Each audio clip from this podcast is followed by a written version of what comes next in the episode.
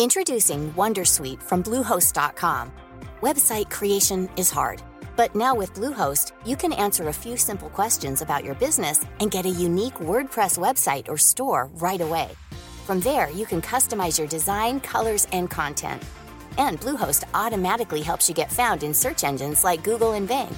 From step-by-step guidance to suggested plugins, Bluehost makes WordPress wonderful for everyone. Go to bluehost.com/wondersuite.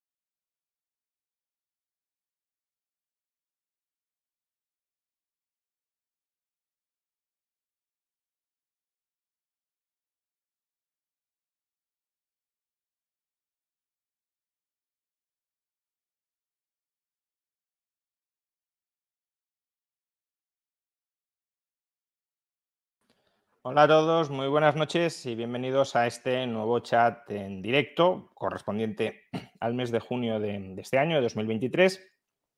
Y como bueno, como muchos chats en directo, eh, tenemos un patrocinador de este chat, una empresa que se ha decidido a apadrinarlo, que en este caso es una compañía que ya ha colaborado en otras ocasiones con este canal, que es TaxDown que si no, lo, no, la conocéis por otros años, pues muy brevemente antes de empezar con el chat, eh, se trata de una aplicación que podéis descargar gratuitamente, aunque tiene también su servicio premium, del que luego os hablaré, y que tiene como objetivo optimizar la declaración fiscal de eh, los contribuyentes.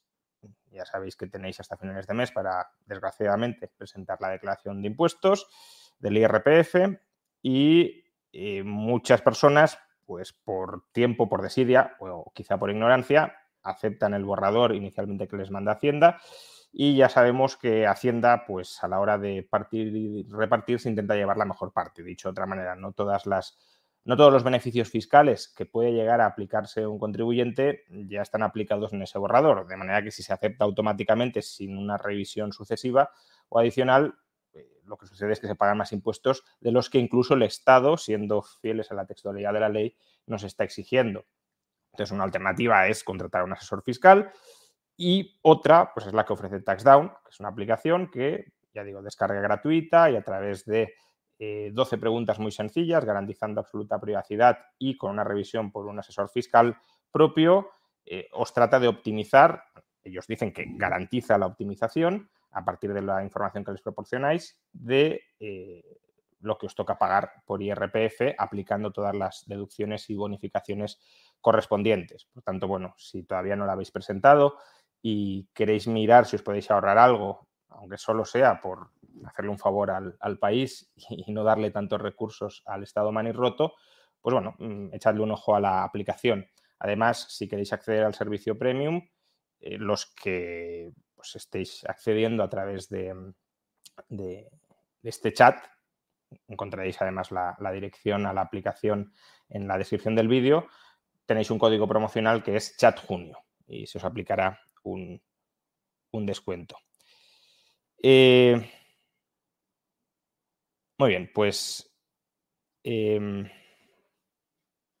dicho esto, eh, tenéis Em, ya digo, el enlace a la aplicación en, la caja de comentarios y quienes veáis el, chat eh, posteriormente, no en directo, lo encontraréis en el, comentario destacado. Pues podemos empezar propiamente con, el chat.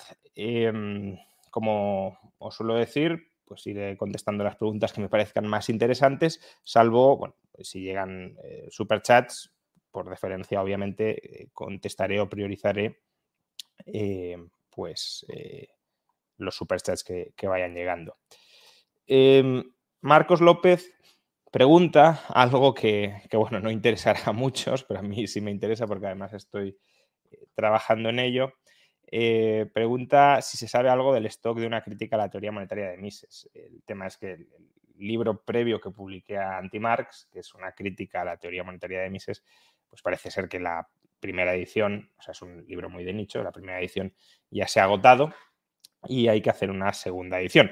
Además, eh, ahora mismo Em, pues está un poquito más de actualidad el libro porque eh, mi colega, compañero y amigo, a pesar de todo, Philip Bagus ha escrito un libro que se llama Antirrayo, que es una crítica a la teoría monetaria que expongo en este libro que, eh, por el que Marcos está preguntando. Con lo cual, claro, si no quiere leer Antirrayo, tiene sentido leer previamente el libro al que se está criticando en, Antirrayo. Bueno, al respecto, he de decir que, mm, estoy trabajando en una segunda edición corrigiendo algunas, no diré errores, pero bueno, algunos eh, erratas que sin duda había en la primera edición y que ya he ido detectando, siempre pasa también en Antimarx. Uh, pero también reformularé algunas partes para que sean más comprensibles. No, no, pretendo dar, respuesta en esta segunda edición a las críticas que se hacen en Antirrayo, porque para eso eh, ya estoy escribiendo la respuesta en, mi blog personal, que es eh, juanrayo.substack.com. Em, pero bueno, esa es la, situación. Cuando lo termine de reescribir, pues eh, saldrá la segunda edición. más preguntas. Eh, Frank, Ricardo, ¿existe algún programa de becas para estudiar en la Universidad de las Espérides? Bueno, os tengo que decir, eh, primero de todo, la Universidad de las Espérides, para quienes no lo sepáis y por ubicaros, es una universidad que va, bueno, ya ha arrancado, aunque empiezan las clases oficialmente en octubre, pero ya está en marcha, ya, ya hace sesiones de presentación, em, ya, ya, está el equipo de la universidad trabajando, que hemos creado pues, un, grupo bastante amplio de, promotores, de promotores financieros e intelectuales, si lo queréis. Mm, como ya comuniqué en este canal, yo voy a ser el decano de la escuela de grado y vamos a ofrecer pues, mm, una variedad de, de titulaciones eh, bastante amplia y que va a ir creciendo con el tiempo si la universidad va bien. Es una universidad, por cierto, eh, oficial, justamente lo hemos retrasado en el tiempo eh, para, para, poder operar legalmente dentro del muy restrictivo y muy liberticida marco educativo y regulatorio español. Entonces, es una universidad que proporciona títulos oficiales y, que arranca en octubre. Entiendo que habrá gente, no sé si mucha, poca, pero habrá gente que esté interesada quizá en cursar sus estudios en esta universidad. Em, precisamente por esto y porque también soy parte implicada, eh, durante las próximas semanas dedicaremos eh, un par de sesiones en directo, ya lo anunciaré, a hablar sobre la universidad. Una sesión será eh, exclusivamente para hablar de la universidad. Aquellos que tengáis alguna duda, alguna inquietud, alguna curiosidad, algún interés, pues podéis venir y formular las preguntas eh, que consideréis pertinentes, por ejemplo esta. Y eh, otra será para hablar sobre la educación en una sociedad libre, pero bueno, también marcaremos de alguna manera el proyecto de la universidad aquí. Guillermo Hispánico pregunta, ¿es el antitibio de Philip August un buen libro en términos generales, aunque no estemos de acuerdo? Una pregunta un poco eh, impertinente la que, la que realizas tú, em, en el sentido de... Mm, eh, mis críticas contra el libro yo creo que son, quizá erróneamente por mi parte, pero yo creo que son críticas muy contundentes. Entonces, si realizas críticas muy contundentes, difícilmente puedes considerar que la calidad del libro es alta, pero bueno, eso también podría decirlo el profesor Bagus de mi libro Contra Mises. Entonces, yo creo que la mejor forma de resolver esa cuestión, más que plantearle al, autor que está siendo interpelado y criticado y que cree que es capaz de responder con, ya digo, contundencia, con rotundidad a las críticas efectuadas, lo mejor es leer los libros y, y contrastar y formarte tu propia opinión. Lecanca pregunta, ¿comparte la definición de Huerta de Soto de socialismo como todo sistema de agresión institucional libre ejercicio de la función empresarial? No, y ni siquiera diría que a día de hoy el propio profesor Huerta de Soto la comparta. Él mismo ha explicado ya en alguna ocasión que si hoy tuviese que reescribir el libro probablemente lo llamaría estatismo más que socialismo, pero la razón de llamarla socialismo, que yo creo que mucha gente lo interpreta como una forma de denostar el socialismo y de endilgarle al socialismo eh, pues eh, problemas y males que no son propios del socialismo, ¿no? Pues para el profesor Berta de Soto el fascismo también entraría dentro de esta definición de socialismo. Entonces, como decir, no, no, es que los regímenes fascistas son socialistas. No, la intención del profesor Huerta de Soto cuando llama socialismo a todo, toda agresión eh, sistemática e institucionalizada a la función empresarial no es tanto esta, sino vincular la reflexión intelectual eh, y académica que realiza en el libro con el debate tradicional sobre la imposibilidad del cálculo económico bajo el socialismo, extendiendo esa objeción al socialismo, extendiéndola válidamente o no, es otro debate, pero extendiendo esa objeción contra el socialismo a todo sistema intervencionista. En lugar de haber dicho que al final el socialismo es un tipo de intervencionismo o de estatismo y que por tanto el, teorema de la imposibilidad del socialismo debería ser una especie de teorema de la imposibilidad del estatismo, pues como que sigue presa de la inercia histórica de que ese debate es sobre el socialismo y, se mantiene en esos términos expandiéndolos a toda forma intervencionismo o estatismo. Y en lugar, ya digo, de, redenominar socialismo como estatismo, lo que hace es redenominar el estatismo como socialismo.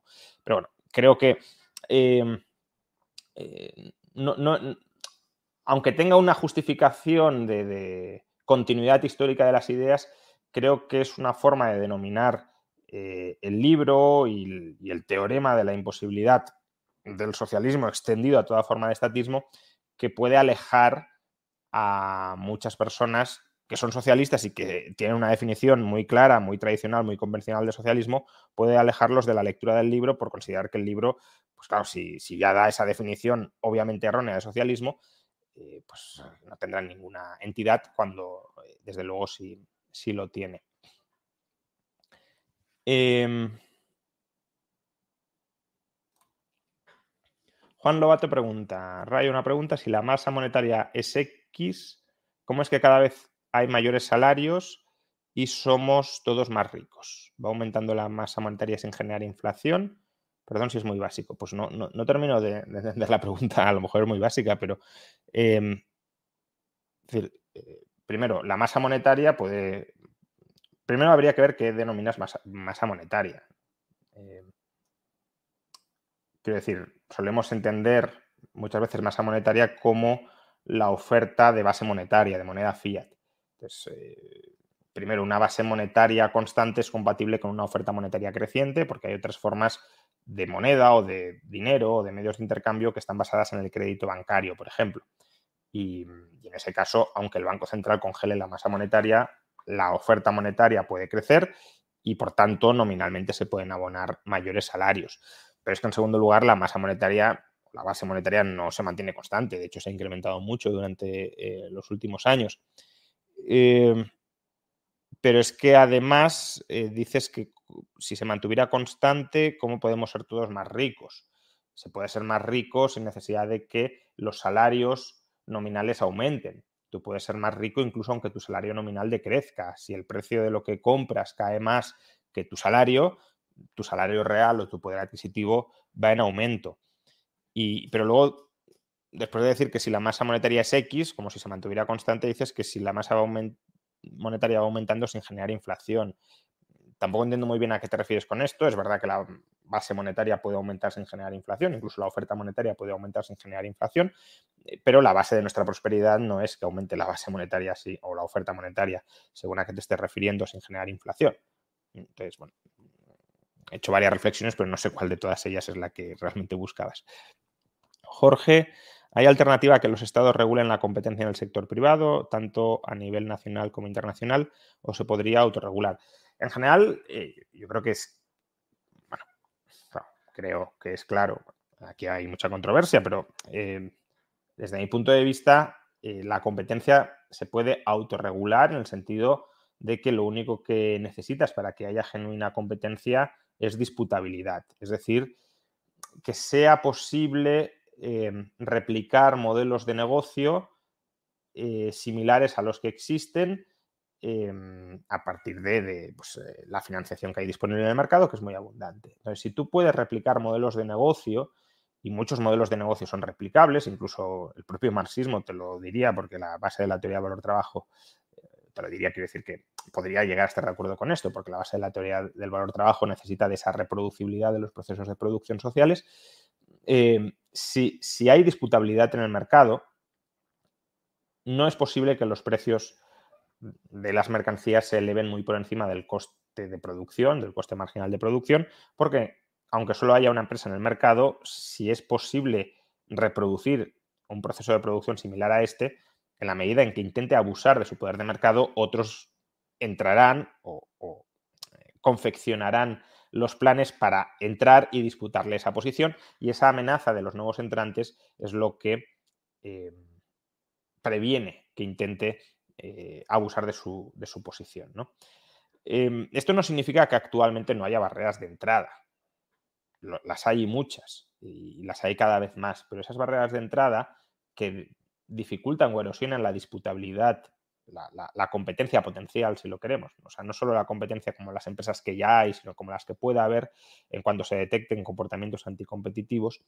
Eh, las barreras de entrada que están eh, dinamitando, erosionando la competencia efectiva dentro de los mercados son en muchos casos Mm, barreras regulatorias de entrada. Es decir, son costes regulatorios que o bien impiden la creación de nuevas empresas o bien las someten a, aprobaciones, regulaciones eh, gubernamentales o administrativas que a efectos prácticos impiden la entrada de nuevos competidores y por tanto consolidan posiciones de, de poder. Entonces, tampoco quiero decir que cualquier situación por necesidad apodícticamente eh, ha de ser necesariamente eh, autorregulable la competencia, es decir, que toda competencia siempre deba ser disputable, pero muchos de los problemas de competencia que vemos hoy son como consecuencia de regulaciones estatales. Y regulaciones estatales que ni siquiera tienen por qué partir de los políticos, sino que muchas veces parten de los mismos lobbies organizados que presionan a los políticos para que impidan la competencia que dispute la posición de esas empresas eh, asentadas. Eh, más que buscar nuevas regulaciones que establezcan competencia en los mercados, habría que quitar regulaciones que impiden que haya competencia en muchos mercados.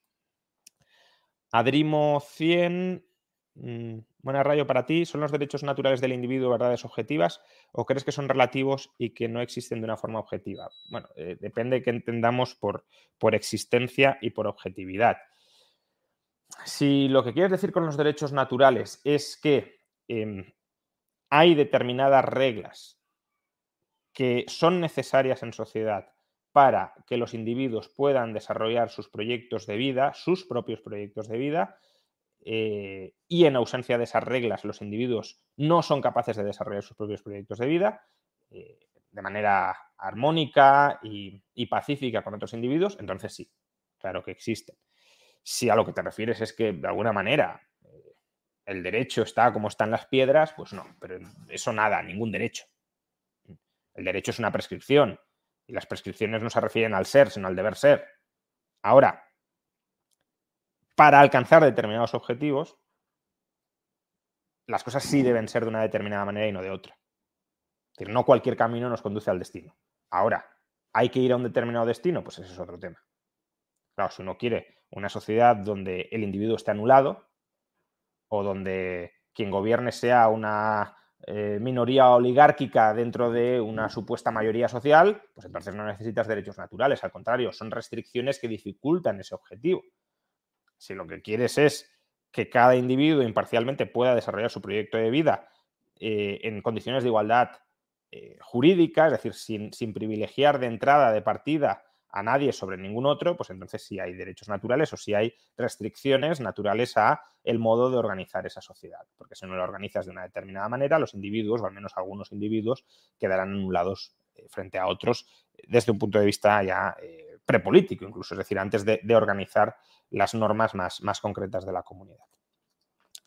Eh, si te interesa ese tema, por cierto, esta perspectiva, eh, hay un libro muy, muy interesante de, que, no defiende como tal el derecho natural, pero sí expone cuáles han de ser las restricciones de una sociedad, las restricciones jurídicas de una sociedad, y por qué han de ser esas y no otras, es decir, porque no es relativo todo eh, respecto a los objetivos buscados, que se llama The Structure of Liberty de Randy Barnett, la estructura de la libertad de Randy Barnett. No está traducido al castellano, pero sería un muy buen libro para traducir al castellano. Guillermo Hispánico, ¿se ha convertido la socialdemocracia realmente existente en el caballo de Troya del neomercantilismo? Menos Estado, menos amiguismo. Em, a ver, sí, es un tema eh, interesante, ¿no? Em, supongo que tu pregunta va por el lado de, eh, una vez generas un Estado muy grande, y la socialdemocracia es consustancial a un Estado muy grande, eh, necesariamente ese Estado termina siendo capturado por lobbies. No solo por lobbies, también por la burocracia interna, por los propios partidos, pero en parte por lobbies. Entonces, los lobbies van a intentar redirigir ese Estado omnipotente o cuasi omnipotente a la satisfacción de sus propios intereses, que es cargarse la competencia. Entonces, en ese sentido, estados grandes y fuertes conducen a estados ceteris paribus, porque no es el único factor, por supuesto, eh, hay estados grandes que pueden eh, ser menos capturados o estar menos capturados que estados más pequeños, pero, eh, digamos, con, un, con un mismo nivel de cultura y de vigilancia y de supervisión social sobre la captura del Estado, con un mismo nivel, si lo quieres, de pesos y contrapesos a la captura del Estado, a mayor tamaño del Estado, más, más posibilidades de captura y de abuso. Entonces, eh, al incrementar el tamaño del Estado vas incrementando la probabilidad de captura y de abuso y de, eh, en este caso, de captura por los lobbies para eh, obtener beneficios cargándose la competencia. en ese sentido, el neomercantilismo, que sería básicamente subordinar las necesidades del consumidor a las del productor, una especie de tiranía del productor frente a la soberanía del consumidor, em, sí que en parte se ve impulsado, aunque no sea una intención genuina de la socialdemocracia, que puede haber socialdemócratas que por alianzas y estrategia política también sean mercantilistas, pero sin ser algo consustanciado a la socialdemocracia, que en teoría debería ser más internacionalista y debería eh, tratar de evitar ser capturada por lobbies que distorsionen el proceso competitivo en su propio eh, interés privativo, eh, la socialdemocracia, al incrementar el tamaño del Estado, sí alimenta las pulsiones mercantilistas. GAR 2112. ¿Qué opinas de los recientes movimientos de la SEC? Serán ciertas posiciones cortas en Bitcoin de Gary Gensler horas antes de la denuncia.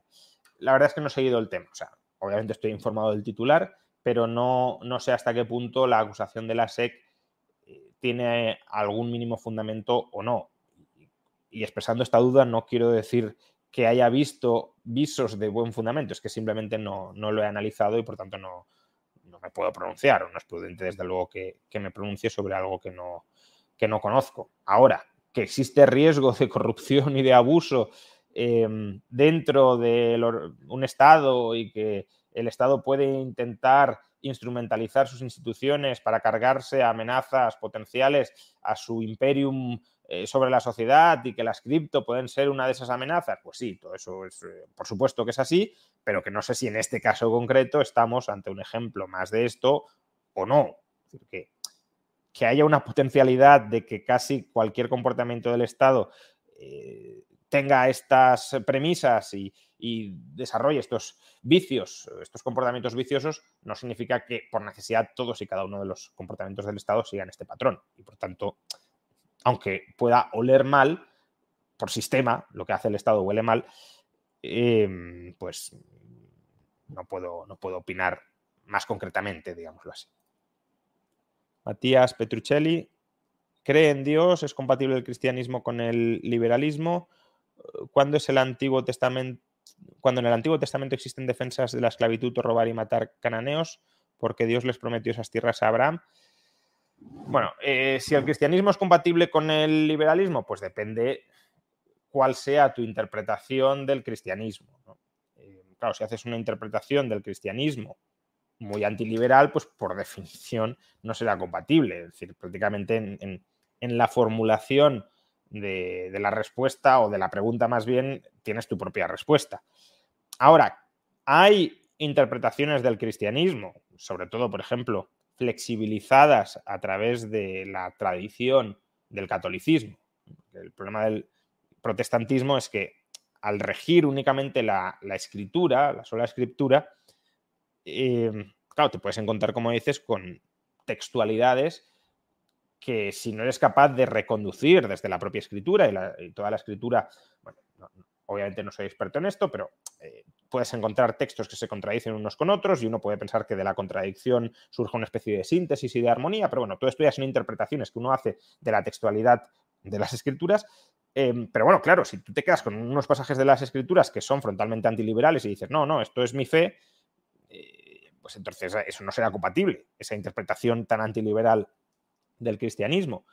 Ahora, si la relajas de otra manera, buscando, pues eso, mm, aguar o disolver las interpretaciones más antiliberales de unas partes de los textos sagrados con otras partes que, también encuentras, claro, en la Biblia, eh, loas a la libertad individual eh, bastante potentes. Pero bueno, si lo intentas de alguna manera reconciliar y decir, no, pero es que esto es una mera descripción histórica, pero no significa necesariamente una aprobación en el contexto actual, etcétera. O sobre todo, tienes una especie de segundo nivel interpretativo, como es la tradición eh, de la Iglesia dentro del, catolicismo, que justamente va reinterpretando la escritura para adaptarla a los, nuevos tiempos y por tanto potencialmente, aunque la Iglesia no quiere esto, claro, pero potencialmente compatibilizarla con el liberalismo, pues entonces sí puede llegar a serlo.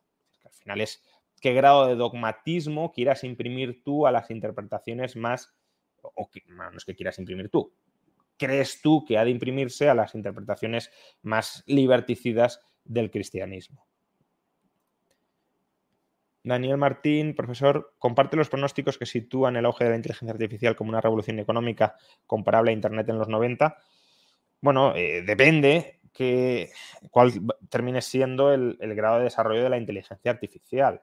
Claro, si estamos en una curva de desarrollo exponencial como la que hemos vivido durante los últimos cinco o seis años, pues bueno, es que creo que el pronóstico no es una revolución como, comparable a la de Internet en los 90, sino una revolución incluso superior a, lo que, a la que pudo ser la revolución industrial o la revolución agraria. Es decir, podemos estar o podríamos estar si de verdad avanzamos, que eso es lo que no, sé, porque no soy experto en, este campo, como en tantos otros, em, y además ni siquiera los expertos están de acuerdo, no lo saben, algunos piensan que sí, otros que no, pero incluso los que tienen una opinión más o menos formada no, no están absolutamente convencidos de que vaya a ser así.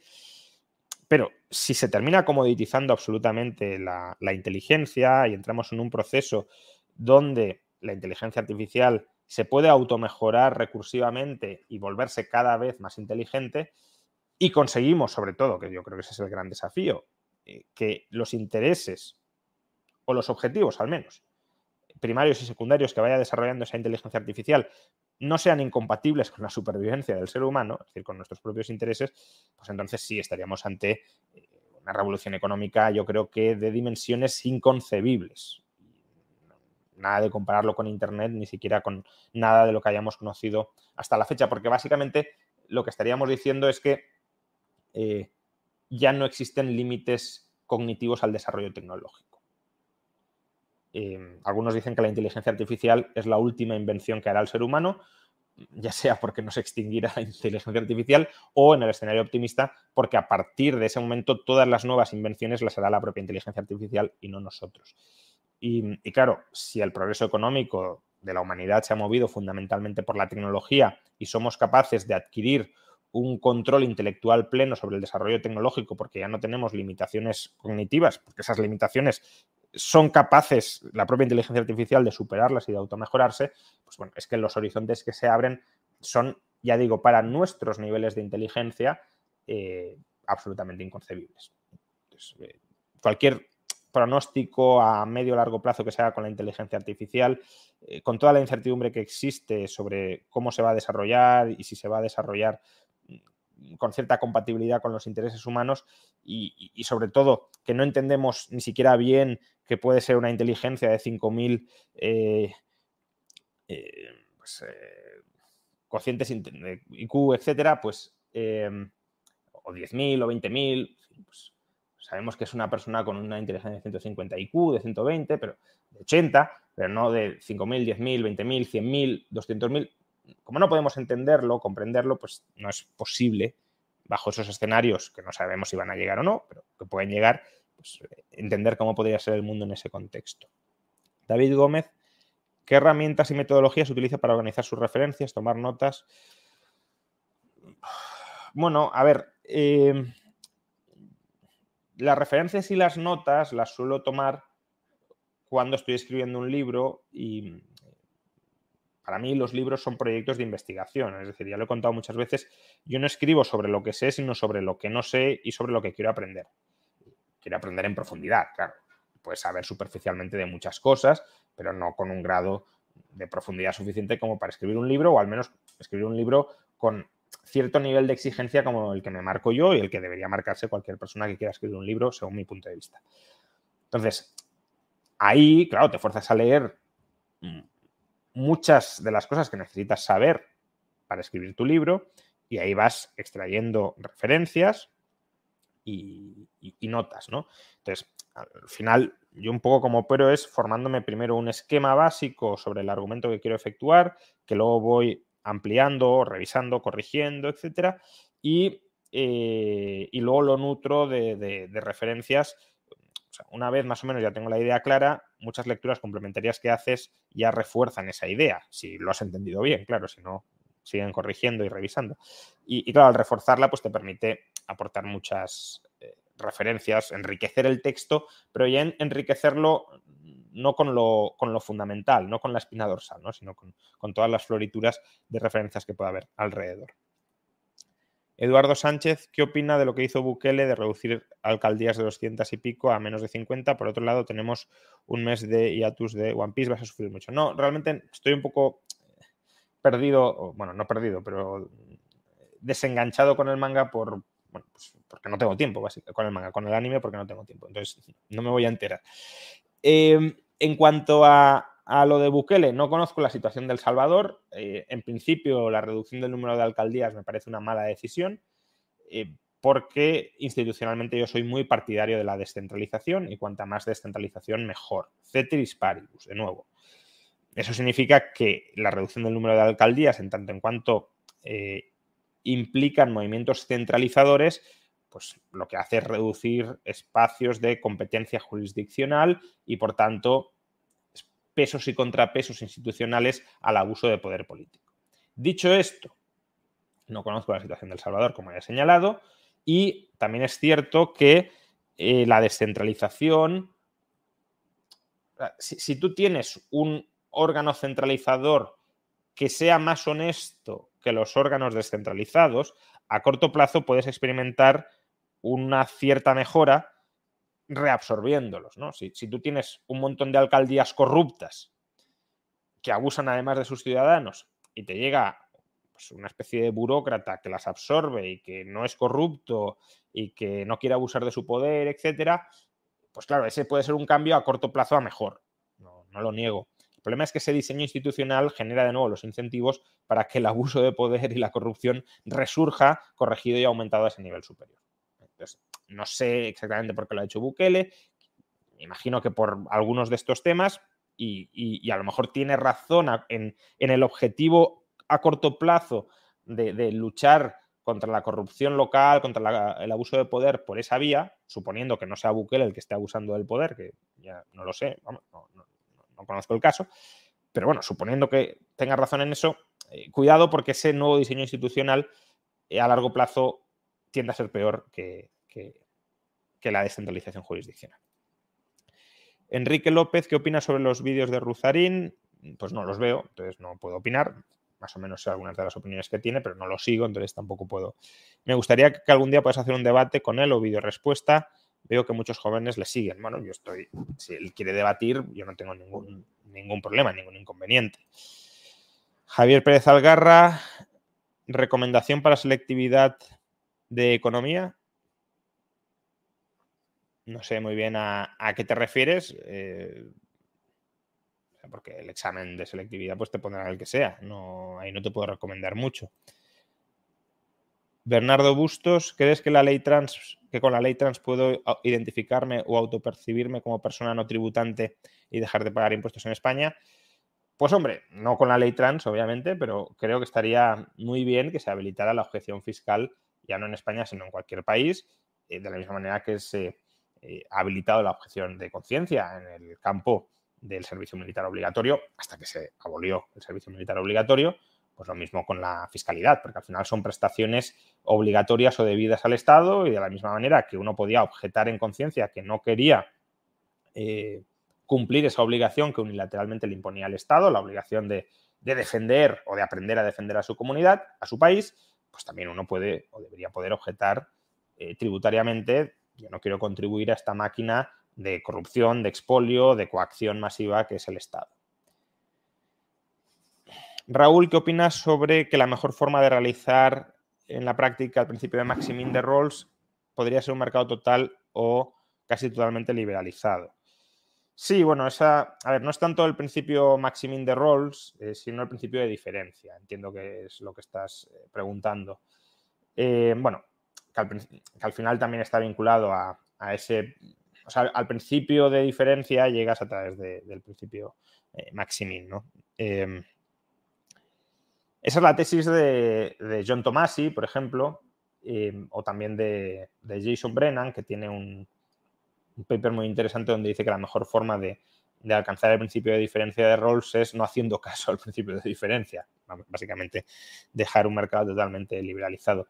Eh, sí, creo que, que, que esa tesis tiene mucho sentido, es decir, el crecimiento económico en un mercado libre tiende a beneficiar no necesariamente proporcionalmente sobre... O sea, la evidencia señala que proporcionalmente. Es decir, que, si a largo plazo, si la economía crece un 20%, los ingresos de los más pobres crecen un 20%.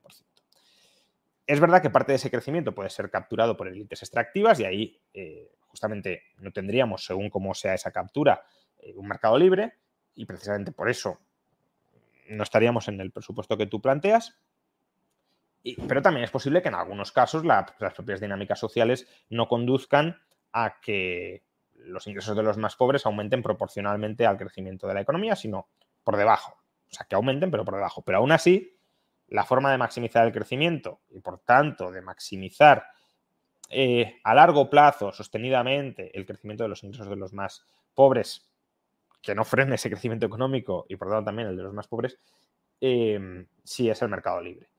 Eso no significa que, eh, la, solución o el camino eh, sea eh, un camino de, economía mercantil completamente asocial o antisocial. ¿no?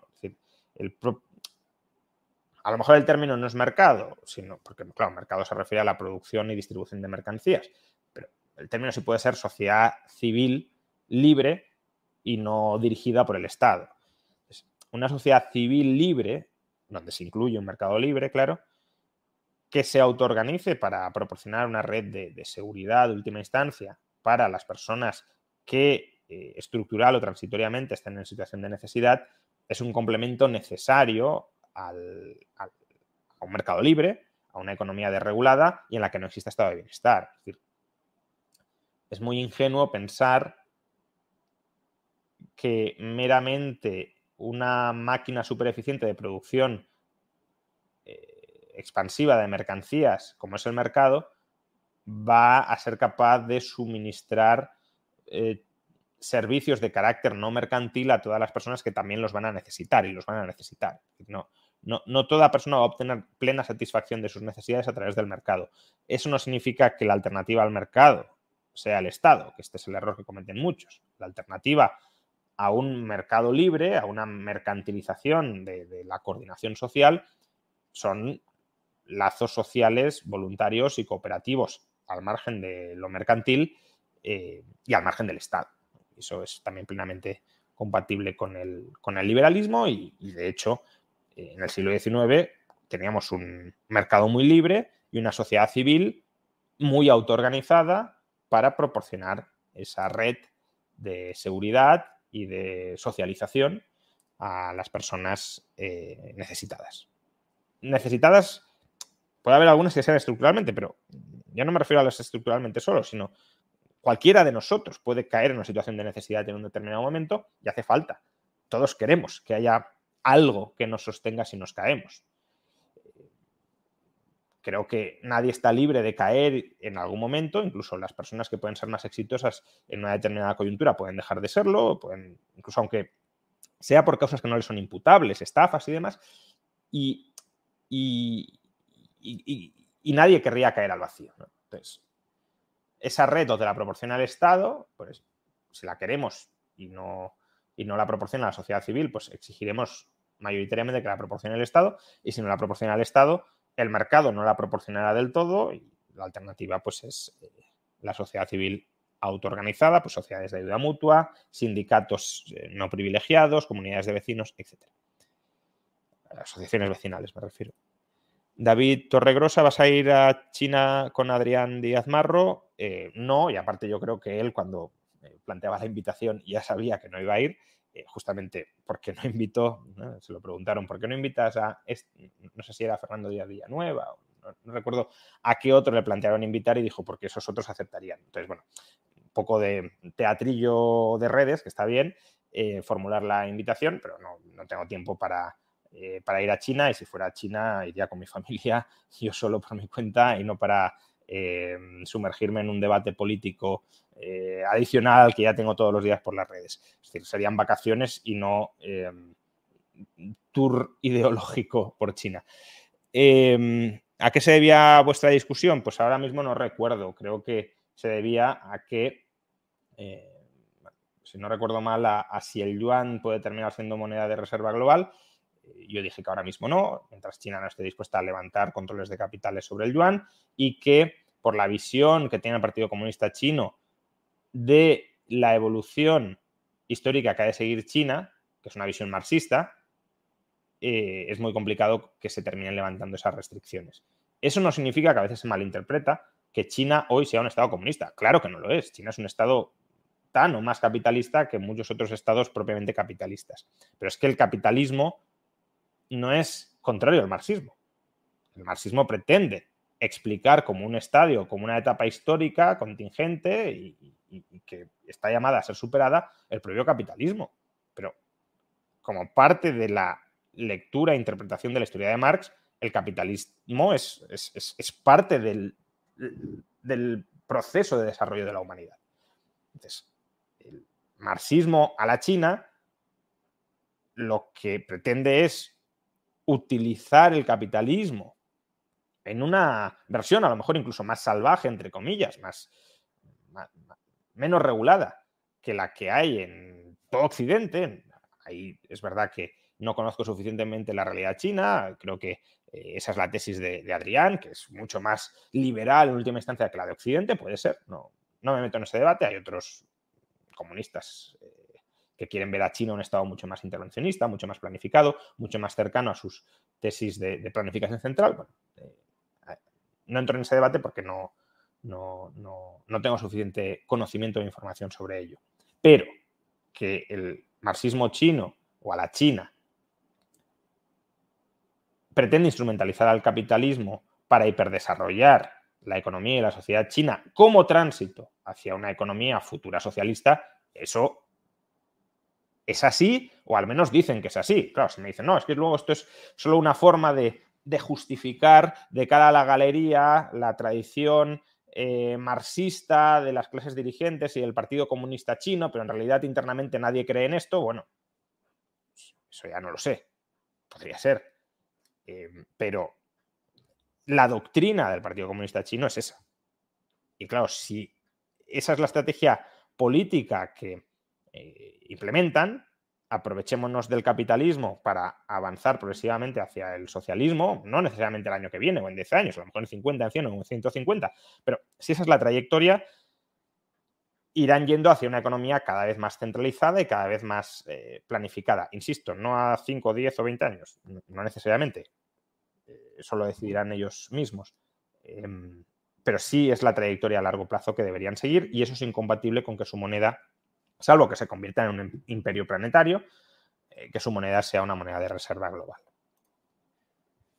Rodolfo Díaz, gracias por todo, Rayo te pido un saludo a mi novia Denise, que siempre te vemos y te está escuchando. Pues un saludo muy cordial. Eh, Jorge Villanueva, hola profesor Rayo, ¿existe realmente un centro político para unificar facciones de izquierda y derecha a largo plazo? Bueno, es que esto del centro o esto de la derecha y de la izquierda, pues depende cómo, cómo lo defina cada uno, ¿no? O sea, eh, al final, no sé, el, fascismo es de izquierdas o de derechas. Pues según los parámetros que escojamos, será de izquierdas o será de derechas. ¿no? Alguien que identifique la izquierda con el socialismo, pues eh, evidentemente el fascismo será de derechas, porque lo verán como una maniobra del capital para sojuzgar al movimiento obrero. El fascismo es antiobrerista, por ejemplo. Entonces, claro, si identificamos la izquierda con el obrerismo o incluso con eh, eh, con la oposición al predominio del capital, pues claro, el fascismo no es opuesto a que predomine el capital o a que el capital tenga un papel eh, importante dentro de la planificación y de la dinámica social. Lo que busca es de alguna manera reconciliar a través del Estado los intereses de capital y trabajo. Pues bueno, si adoptamos esa visión de la izquierda, pues entonces el, el fascismo será de derechas. Si en cambio mmm, vinculamos la derecha a, como hace por ejemplo Coinel a la libertad y la izquierda a la igualdad, pues habrá nacionalistamente, por ejemplo, el fascismo se acercaría a la izquierda. Porque el fascismo, bueno, es verdad que también cree en cierta estratificación dentro de la propia sociedad, pero al final ve una comunidad nacional unificada. Y, por tanto ahí primaría un elemento de mayor unidad dentro de la etnia, de la raza, de la nación, frente a, todo lo demás, ¿no? Eh, y además el fascismo es puramente antiliberal. depende un poco cómo definamos los términos. Mm, son términos, pues, obviamente muy contestados porque tienen mucha carga ideológica y, claro, si, uno consigue asociar a la izquierda, por ejemplo, el fascismo, pues los que se declaren de izquierdas, aunque no sean fascistas, como que ya estás diciendo que son fascistas o filofascistas cuando no tienen por qué serlo. ¿no? y, a su vez, si vinculas el fascismo a la derecha, pues aquellos que sean no de izquierdas o incluso contrarios a la izquierda, pues en un, eje binario, pues si no eres de izquierdas eres de derechas y si el fascismo es de derechas, pues entonces tú también eres fascista, aunque no tengas nada de fascista. ¿Qué es el centro? Pues claro, el centro está a medio camino entre lo que definamos como izquierda, que es bastante arbitrario, y lo que definamos como derecha, que también es bastante arbitrario. Estaría pues cogiendo un poquito de los dos sin escolarse demasiado hacia ningún lado. Bueno, en este sentido existe centro, pues sí, claro, entre izquierda y derecha definidos como los definas, siempre habrá un centro que no estará plenamente ni en un lado ni en el otro, pero será bastante arbitrario. Guillermo Hispánico, ¿no crees que mejor que privatizar sería eximir fiscalmente a los que no usen servicios públicos? ¿Existen ejemplos actuales de eso?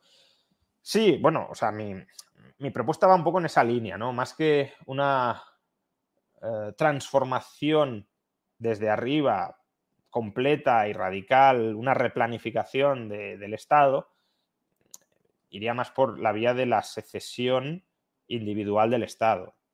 Parte de esa secesión individual se plantearía, pues eso, si, tú no, si usted no quiere utilizar los servicios del Estado, no pague por ellos.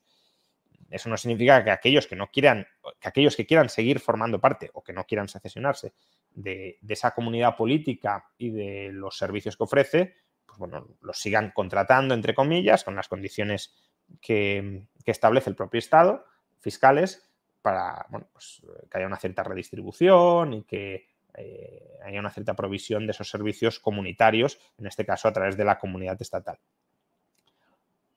Claro que ahí hay un proceso de selección adversa también muy, muy fuerte, ¿no? Los, los que paguen más y reciban menos, los contribuyentes netos tenderían a secesionarse y los receptores netos, los que paguen menos y reciban más, pues querrían quedarse. Y claro, si se van los que pagan y, se quedan los que cobran netamente, pues eso no es sostenible fiscalmente. Pero sí es verdad que existe, eh, como se nos dice que existe, un sentimiento de empatía, de solidaridad, de ayuda mutua, y que el Estado tiene cierta ventaja organizativa a la hora de pues, proveer esos servicios de, ayuda mutua, de red de solidaridad común, pues entonces, digamos, se irían los insolidarios, pero eso no impediría un funcionamiento medianamente decente de esos servicios. Joshua Beckstein, ¿me podrías mencionar cuáles son los errores más graves de, de Pues no sé, claro, es que errores de toda la obra de Bombaver, pues a ver, su definición de capital no me gusta, básicamente eh, bienes de capital, acumulación de bienes de capital, de bienes de producción intermedios. Eh, ahí creo que la definición de Marx y de Menger es bastante más acertada, como un valor que se busca autovalorizar. El capital es, un, eh, es una estimación mental del valor social de los medios de producción, de la capacidad que tienen los medios de producción de generar eh, utilidad para terceros. Esto no es lo que dice Marx, Marx es un valor que se autorrevaloriza, pero bueno, la idea es un poco la misma, es un valor que genera valor. Para Marx el valor es trabajo, para los subjetivistas el valor es utilidad. Pero bueno, eso es un problema. Otra, el concepto de periodo medio de producción también está mal definido. Otro, que el tipo de interés no depende únicamente de la preferencia temporal, sino también de la aversión al riesgo y de la preferencia por la liquidez. Em, otro podría ser eh, la influencia de la demanda de inversión sobre la preferencia temporal, que Bombaber trata de integrar de alguna manera con la llamada dry grund de la tercera eh, razón eh, sobre la determinación de las causas del interés. Ahí Irving Fisher, en su libro La teoría del interés, con, eh, con su concepto de rentabilidad sobre costes, si no, si no recuerdo mal el término exacto que utiliza Fisher, creo que efectúa una reformulación más, más precisa de, la teoría del interés de Bombaver. tampoco Bombaver considera, por ejemplo, la, posibilidad de tipos de interés negativos, aunque abren más la puerta a ellos que, por ejemplo, Mises. No sé, bueno. Eh, luego también es controvertida la distinción que establece Bombaber, que aunque aquí no tengo una postura muy clara, pero entre bienes y derechos, ¿no? como si los derechos no fueran bienes. Bueno, em, las hay, ¿no? Y, luego eh, críticas que le hace Marx, pues también se podrían matizar algunas. Marino 087, ¿qué opinión tienes del Partido Libertario de España? Bueno, pues una formación política muy meritoria y con muy buenas intenciones, pero que pues, políticamente de momento no, tiene tracción. ¿no? Eh, ojalá algún día la tenga. Cristina Wamba, de cara al 28J, supongo que te refieres al 23J, es decir, el 23 de julio, elecciones generales en España, ¿qué partido político da más libertades y facilidades a los autónomos? Felicidades por el doctorado honoris causa de la marroquín. Eh, todavía no han publicado los programas. Mm, pero aquí sí que hay una prueba del algodón, yo creo que con respecto a solo a esto, ¿eh? Eh, cuando estén publicados los programas. a lo mejor ni los publican, porque últimamente ya los programas, como no se los lee casi nadie y van más a consigna, pues muchas veces ni, los publican o, sacan una hoja de puntos genérica y ya está. Pero yo creo que una prueba del algodón para evaluar qué partido es más favorable a los autónomos es aquel que prometa derogar la última reforma del régimen de cotización de los trabajadores autónomos que les impone una cotización a los autónomos em, estratificada por tramos y les arrebata, por tanto, la libertad de elegir su base de cotización. El partido que proponga derogar eso, o los partidos, si hay más de uno, que no creo que lo vaya a haber, que proponga derogar eso, pues será el, que dé un trato más favorable a los autónomos. Mm, ¿Por qué digo que no va a haber más de uno? Porque no sé cuál es la postura de Vox al respecto. Y como Vox además tiene cada vez más posturas ailantes y fluctuantes, pues es difícil saberlo. Pero el PP no lo quiere derogar. Y el PSOE, por supuesto, tampoco, porque lo ha aprobado, y Podemos, o Sumar, o como se llame ahora la cosa, tampoco, porque también lo ha apoyado y lo ha defendido desde un principio. Con lo cual, como mucho, lo querrá derogar Vox, y tampoco tengo claro que quiera derogarlo, con lo cual probablemente ninguno, y como mucho, uno, ya veremos. Dagoberto Domínguez no cree que si la IA llega al punto de automejora exponencial con que la utilice una sola persona en mala fe podría dañar a miles con gran facilidad. Hombre, a ver, no es tan sencillo. Em, o sea, ese es un riesgo. No, digo que no, que no pueda suceder, pero eh, aquí hay muchos, bueno, muchos, un par de supuestos que, primero, si, si tenemos una inteligencia artificial tan extraordinaria, ¿tú crees que una persona la va a poder manejar a su antojo y a su criterio? existe el riesgo, claro, de que la inteligencia artificial ella misma se insubordine o, incluso sin, sin, tener una conciencia de, insubordinarse, que tenga unos objetivos que choquen con los de los seres humanos, priorice los suyos y simplemente en la consecución de sus objetivos desplace al ser humano y dañe al ser humano. Pero eh, Sí, que a corto plazo a lo mejor puedas generar una IA maligna, que es uno de los miedos que se tiene. Pero si llegamos a ese punto de automejora tan exponencial, yo creo que lo que le marquemos nosotros o, cómo queramos manejarla nosotros no sea tan, tan relevante. Y luego, la, existencia de una inteligencia artificial hegemónica es un, es un posible escenario, pero eh, la inteligencia, esto es algo que, Paco Capella repite mucho y, tiene parte de razón, aunque tampoco sé hasta qué punto es eh, tan, tan rígidamente así, pero la inteligencia es, una cuestión de, inteligencia, si lo queréis, colectiva, ¿no? de, coordinar inteligencias muy diversas. una inteligencia artificial siempre va a ser más potente cognitivamente cooperando no con seres Introducing Wondersuite from Bluehost.com.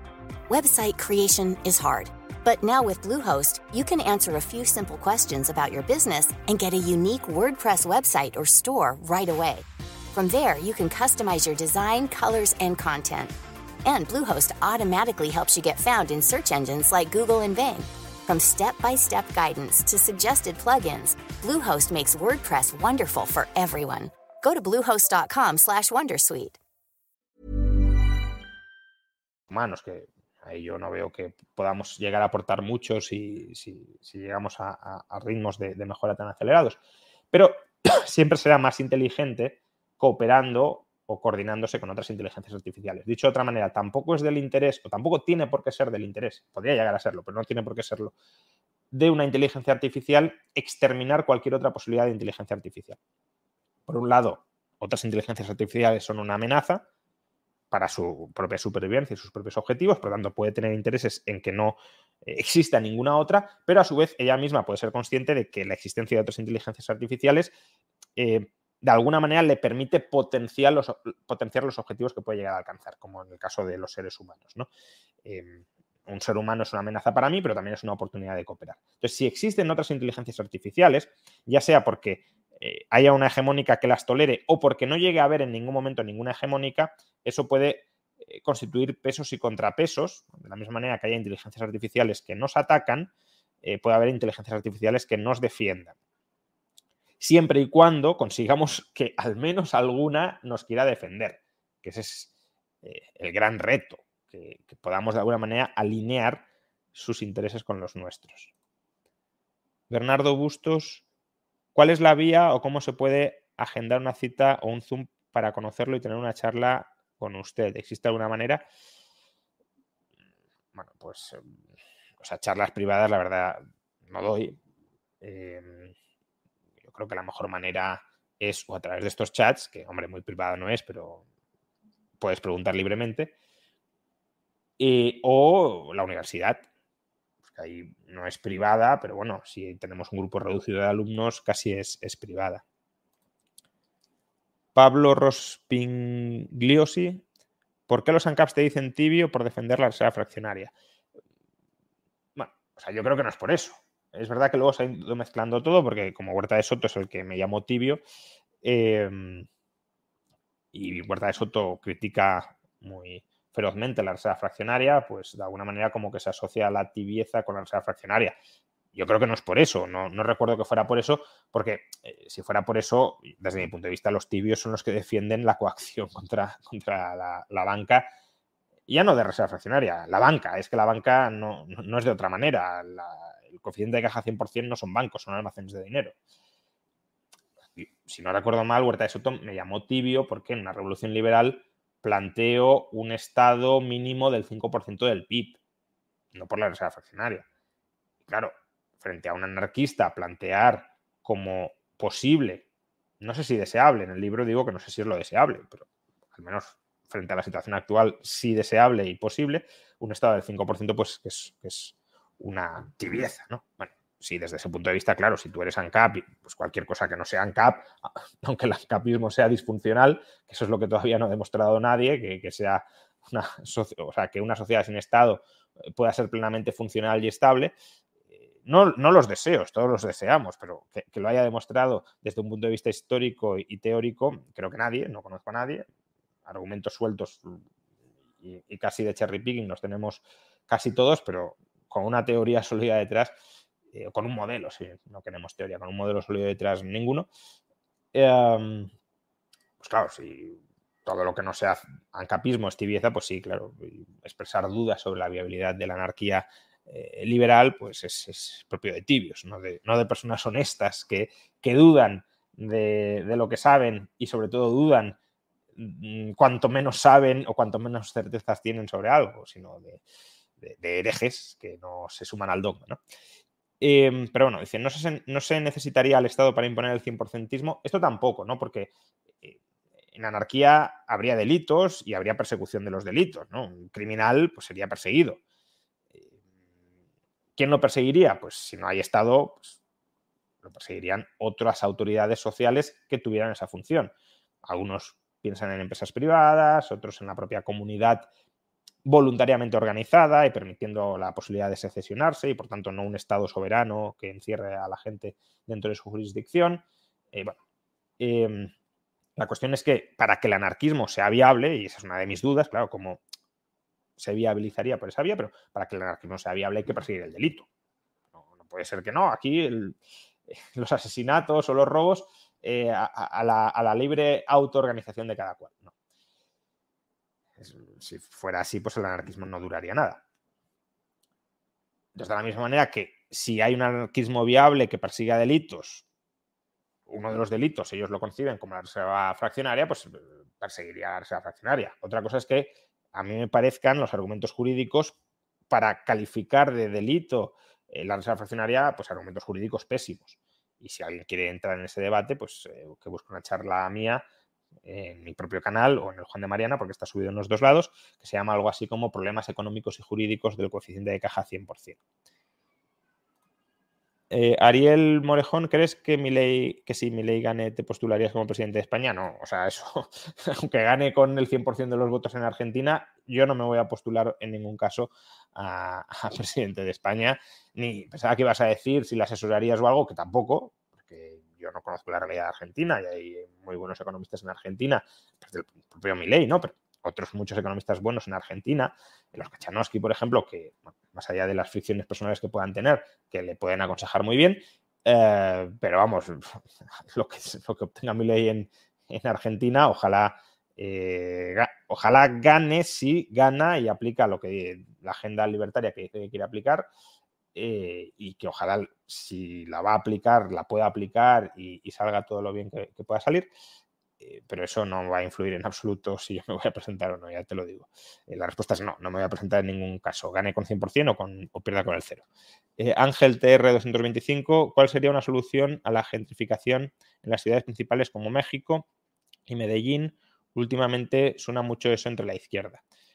De nuevo, no conozco el proceso de gentrificación de México o de Medellín, por tanto, hablar sobre esa dinámica eh, en un contexto que, eh, que desconoces pues es, osado.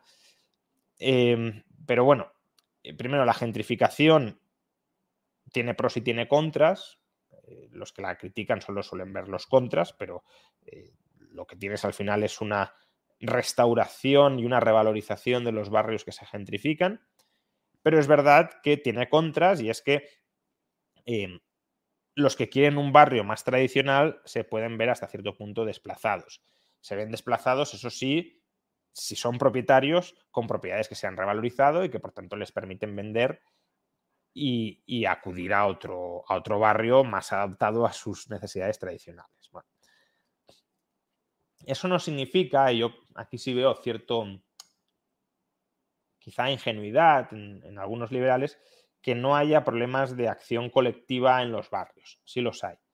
Em, y los puede haber con alquileres turísticos y con muchas cosas. el problema de las ciudades es que son mastodontes gestionados por una burocracia centralizada. Las ciudades deberían ser, o en ausencia de Estado, tenderían a ser em, bloques de copropiedades, de urbanizaciones privadas de, menor tamaño que están unas adyacentes con otras. no, no tendríamos una comunidad de vecinos de 3 millones de personas ni siquiera de 200 de 200.000 personas, al menos en términos generales, podría haber excepciones, claro, pero no es lo, no es lo razonable porque cuanto más incrementas la escala de la convivencia, mayores son las fricciones eh, en la acción colectiva que surgen entre sí y más incentivos a querer descentralizar para juntarte con aquellos que tienen una visión de cómo se ha de gestionar la, la comunidad más similar a la tuya. Entonces, claro, si eh, las ciudades fueran eh, confluencias de, copropiedades privadas, que es un modelo que planteo en, una revolución liberal para España, sería la propia copropiedad de vecinos, propia urbanización privada, la que tendría normas internas que autorregularían los usos del suelo dentro de la propia comunidad, que autorregularían eh, los regímenes de alquiler, etcétera. Pero claro, no tenemos eso. eso pues es lo que sucede en, un edificio, en una comunidad de vecinos, pues el propio edificio también puede decir, no, el bajo del edificio eh, solo para locales comerciales, no para vivienda. Ejemplo, eso lo puede decidir la propiedad privada, la copropiedad privada, la propiedad privada comunal. Y tiene sentido que hayan normas que coordinen a los distintos propietarios con respecto a sus intereses o conflictos por la propia convivencia en ese mismo espacio físico. El problema, insisto, es que esta lógica, que sí tiene lógica en dimensiones más reducidas de, convivencia, se expande a ciudades muy heterogéneas de millones de habitantes. Y es donde no, en toda la ciudad el alcalde va a decir lo que se puede hacer o dejar de hacer. Es que eso es absurdo, porque eh, en algunos barrios a lo mejor los eh, propietarios estarían encantados de que su barrio se gentrificara y otros en cambio no. Y es la imposibilidad de dejarles la autoorganización de su copropiedad a los que quieran que sí y a los que quieran que no, para evitarlo en unos casos y para permitirlo en otros, es imponer un mismo criterio a todos, lo que genera pues esa fricción y esa problemática eh, social. Que aún así existiría problemática social. ¿eh? La problemática social eh, en estos casos no, no, la vas a evitar nunca. En una comunidad de vecinos también hay gente que está descontenta, pero minimizarías la problemática descentralizando. Pedro Peláez, entre DeSantis y Trump, ¿cuál prefieres tomando en cuenta tus preferencias políticas? No conozco suficientemente la trayectoria y el pensamiento de DeSantis. Eh, sé que ha tenido actuaciones que, han estado muy bien, especialmente en retrospectiva, pero también tiene pues, su cruzada contra, Disney, por ejemplo, me, eh, genera mucha, eh, mucha desafección. No tanto porque suscriba la agenda walk de Disney, que no, sino porque es su propiedad privada, en su propiedad privada hacen lo que quieran y tú no tienes por qué represaliar fiscalmente a eh, una empresa porque su agenda política o ideológica no te guste. Entonces, tiene cosas que han estado muy bien, eh, cosas que no me gustan, pero claro, si me lo comparas con Trump, que sí he convivido con él Quiero decir que si he observado su presidencia y que creo que ha tenido muy pocas cosas buenas, algunas muy buenas, como eh, el nombramiento de los tres magistrados del Tribunal Supremo, em, que de alguna manera han refortalecido el Estado de Derecho o los contrapesos dentro de Estados Unidos, pero eh, fue una sucesión de mm, dinámicas populistas y frentistas, por ejemplo, frente a China, eh, continuadas a lo largo de su, mandato, que ahora Biden las ha continuado. muchas de las peores cosas de Trump no han desaparecido con Biden, sino que incluso han ido a peor. Pero, eh, claro, si la línea va a ser esa, pues no, no es Trump alguien que va a ser de mi agrado. Santis, pues no lo sé.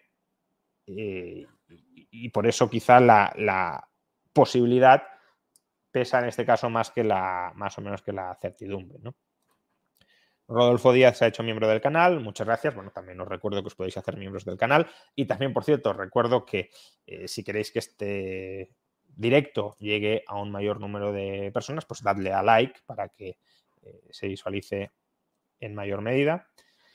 David, inmobiliarias solo cobran a propietarios. Opinión, a ver, al final esto da un poco igual.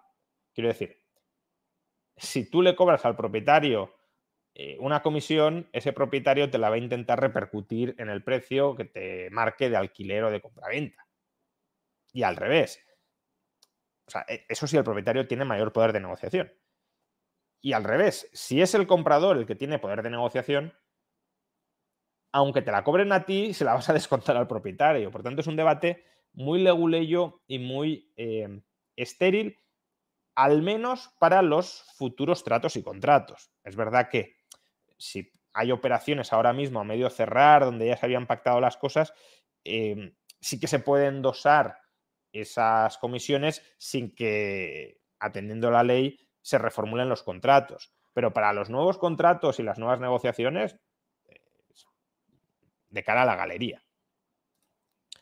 ¿Qué valoración tienes de la economía rusa? Pues que ha aguantado mucho mejor de lo que se esperaba.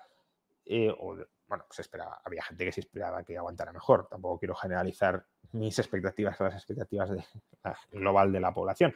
Pero más de lo que yo esperaba, más de lo que mucha otra gente también esperaba.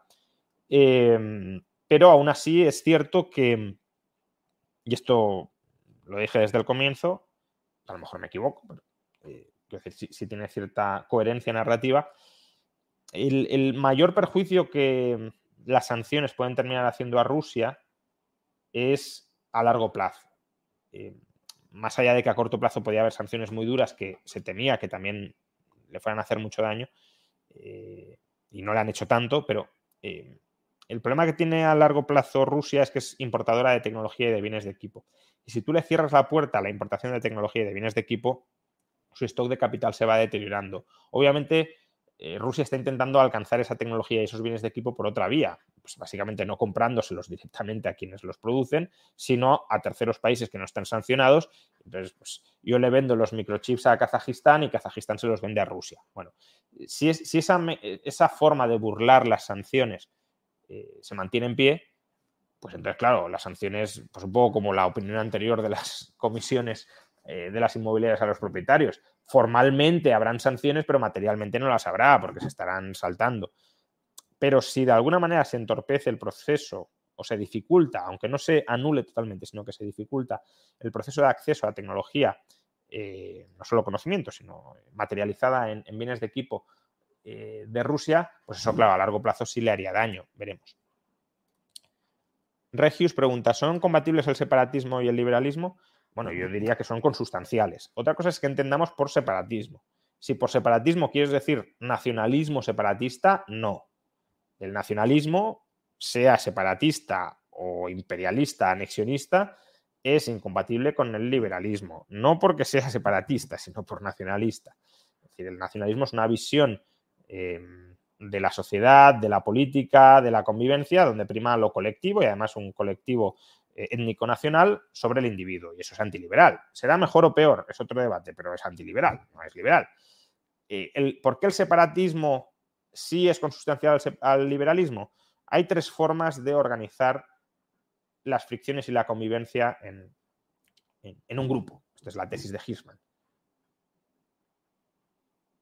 La voz, si tú y yo no tenemos, o sea, si tú y yo tenemos que convivir y tenemos distintas visiones sobre cómo convivir, dialoguemos y pongámonos de acuerdo.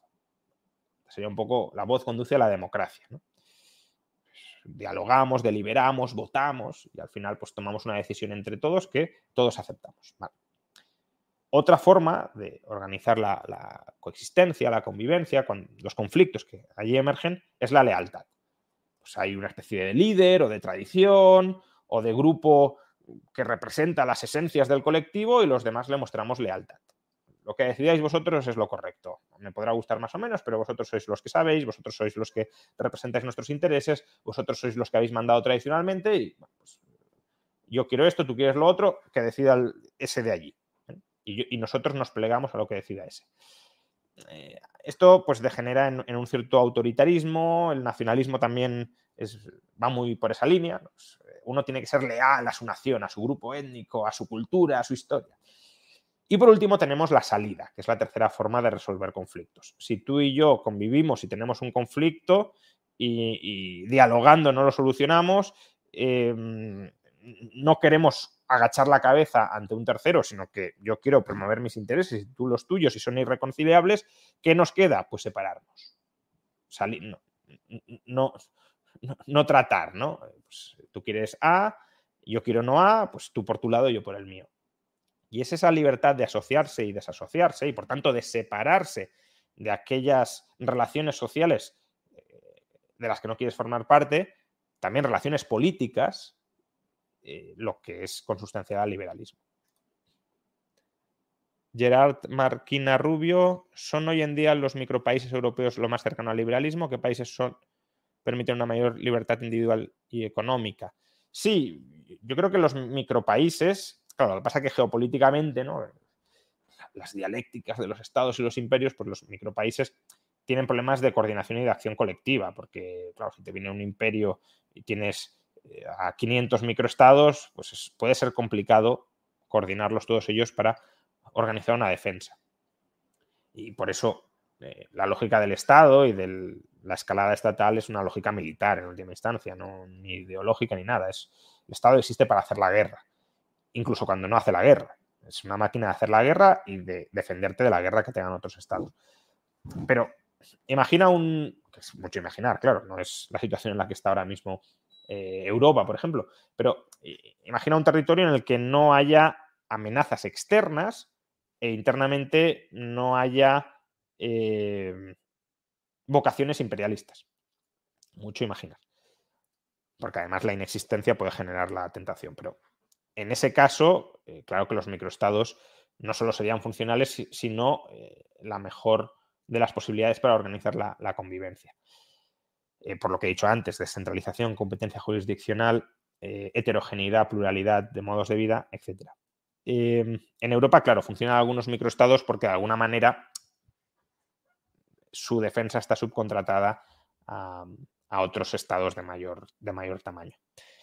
Eh, pero sí, Liechtenstein, por ejemplo, probablemente sea el país, micropaís más libre del mundo en todos los sentidos.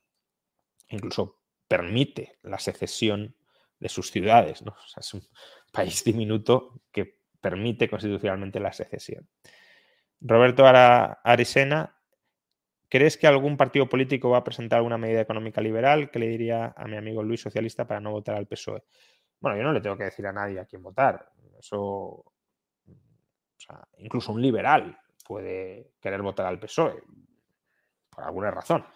por ejemplo, si el PP quiere cargarse la ley de eutanasia, que parece que ha dicho que se la quiere cargar, eh, pues si uno valora mucho que la ley de eutanasia eh, siga vigente, pues a lo mejor dice, oye, pues yo prefiero que me suban los impuestos y que no quiten la ley de eutanasia, que no al revés. Pues, oye, esa valoración la tiene que hacer cada cual. Incluso la valoración de no votar, que es lo que hago yo. Y en todo caso intentaré convencer a tu amigo Luis de que no sea socialista, no de que no vote al PSOE si considera que el PSOE es el partido político que, ponderando en las distintas libertades que están en jaque, minimiza la restricción de esas libertades.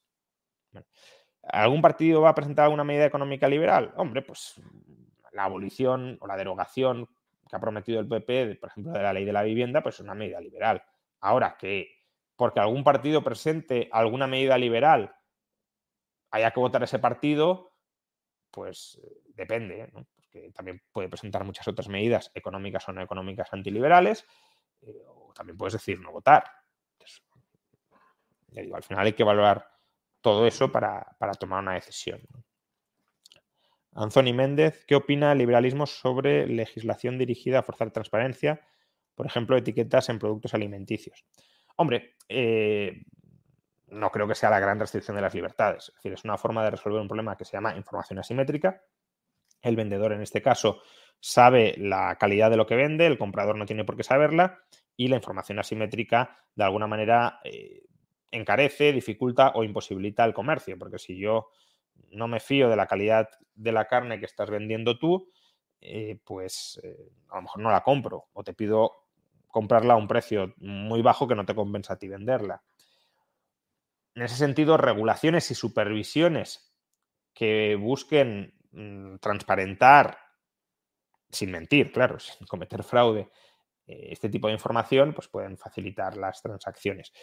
Claro, lo que te diría un liberal es lo deseable es que eso emerja del propio mercado, no que no exista, sino que emerja por eh, autorregulación, de nuevo, incluso por em, sanciones judiciales en caso de que tú vendas una carne que de alguna manera des entender que está en buen estado sin estarlo. ¿no?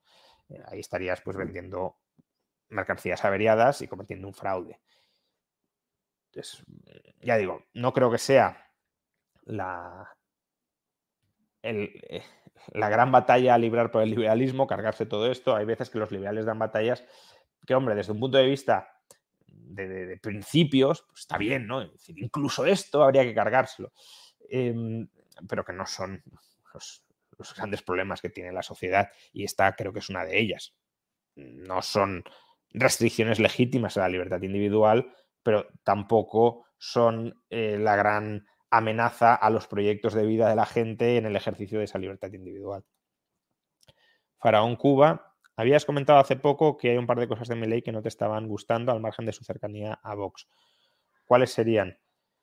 No, bueno, eh, fundamentalmente lo que menos me ha gustado es eh, su, cercanía a Vox y a todo lo que implica Vox, ¿no? Es decir, a mí que tuve ocasión de preguntarle por ello en la Cena de la Libertad el pasado viernes, a mí que salga mi ley gritando viva Vox y viva Pascal como liberal me repele, pero a ver, diría lo mismo si saliera alguien gritando viva mi ley. yo creo que el propio Milei cuando dijo yo no quiero em, impulsar corderos sino leones, claro, a ver, el hiperliderazgo y, las loas y los vivas a un líder eh, genera más bien corderos que leones. Pues eso yo creo que es que repele, eh, sea cual sea el ideario de Vox.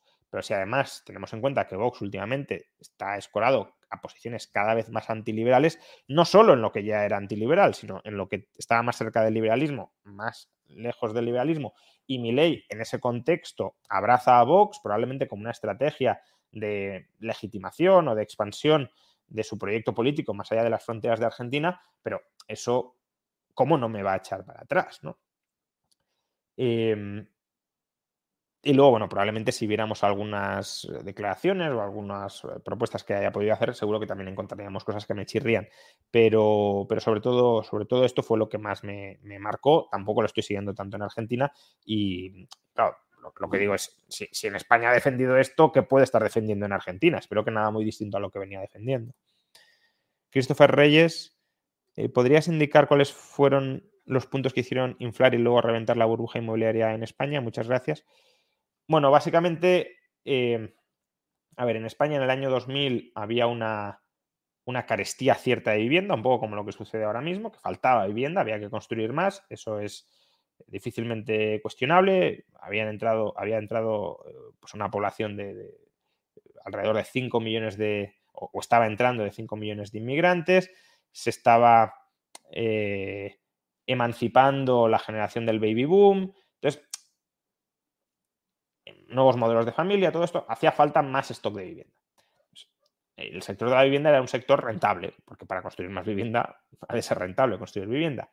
Y en ese contexto se bajan, en ese momento, eh, a mínimos históricos los tipos de interés en Europa, 2% durante dos años el Banco Central Europeo, y eso constituye o proporciona un torrente de crédito barato que lleva a que, por un lado, las familias se hipotequen masivamente para comprar vivienda, disparando la demanda de vivienda y por tanto su precio, y que los promotores inmobiliarios, eh, precisamente porque la vivienda estaba recalentándose de precio, no solo había carestía, sino que además se estaba cebando la demanda cuando ya había carestía con, con crédito barato, los promotores también se endeuden a esos tipos de interés bajos para comenzar a construir masivamente vivienda, incluso en condiciones pues, eh, absolutamente exuberantes, ¿no? pensando en segundas, terceras viviendas para la población autóctona y extranjera y demás. Em, y, esas dinámicas burbujísticas y de crédito barato llevan a dinámicas puramente especulativas. Es decir, si, estamos, si llevamos 3, 4, 5 años donde la vivienda no para de subir de precio, pues ya te endeudas incluso para comprar y revender a corto plazo. Y eso todavía ceba más la, burbuja hasta que los tipos de interés a partir de 2006 empiezan a subir, se empieza a secar el crédito, se empieza, por tanto, a reducir la demanda de compraventa de vivienda a crédito, se enfría el mercado y los propios especuladores que compraban para revender más caro empiezan a salir, eh, pincha la burbuja, eh, tienes muchísimas promociones inmobiliarias que se estaban desarrollando con la idea de revenderlas a esa orgía burbujística. No hay orgía burbujística ya, hay sobrecapacidad productiva de vivienda, poca demanda, muchísima oferta, pinchazo de precios y además con la quiebra del sistema financiero, en parte ocasionado por ese desplome del precio de la vivienda. Pensemos que eh, los bancos financiaban estas operaciones y el colateral era la propia vivienda. Claro, quiebras bancarias, eh, pues afluencia de, créditos impagados, de, inmuebles, em, vamos, de hipotecas eh, ejecutadas y de inmuebles asignados a los bancos que todavía deprimen más el precio. De hecho, el banco malo famoso lo que hace es frenar la caída de precios porque lo, lo que provoca es que se compre, que el Estado o el banco malo con aval estatal compre viviendas y créditos hipotecarios para evitar sacarlos todos de golpe al mercado y que el precio no caiga más.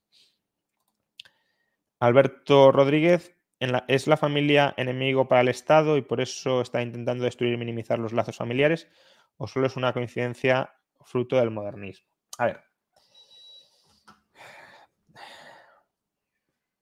La familia puede ser opresora para el individuo, en el sentido de que eh, eh, un individuo puede ser artificialmente moldeado por la familia y puede ser reprimido en, su, en su eh, carácter o en sus gustos o en sus formas de vivir su propia vida, puede ser reprimido por la familia. Em, y hasta cierto punto, por tanto, es lógico que haya una cierta supervisión con cómo se vive dentro de las familias. Los casos más claros serían los de maltrato infantil, por ejemplo. ¿no? claro, decir, no, es que en la familia todo lo que pase dentro mm, no vamos a mirar nada y todo está bien, ¿no? puede estar muy mal. los padres ejercen una autoridad sobre los hijos y esa autoridad debe estar orientada al desarrollo y al florecimiento humano de los hijos, no a la represión y no a la anulación de los hijos. Pero, obviamente, eh, el Estado lo que quiere es cargarse todo cuerpo intermedio que haya entre el individuo y él. O sea, lo que quiere el Estado es que el individuo solo sea leal al Estado, a nadie más. Porque si eres leal a otras instituciones, em, pues no eres tan leal al Estado. Entonces, si otras instituciones te dicen no hagas caso al Estado, pues a lo mejor no haces caso al Estado. Eh, esto es muy claro con las iglesias. El Estado se ha intentado cargar o ha intentado domesticar las distintas religiones Em, para que los fieles de esa religión no hagan caso a lo que digan las autoridades de esa religión, sino al Estado, y ya está. Eh, ha habido épocas pasadas donde la población era mucho más leal a los líderes religiosos que a los líderes políticos, pero muchísimo más.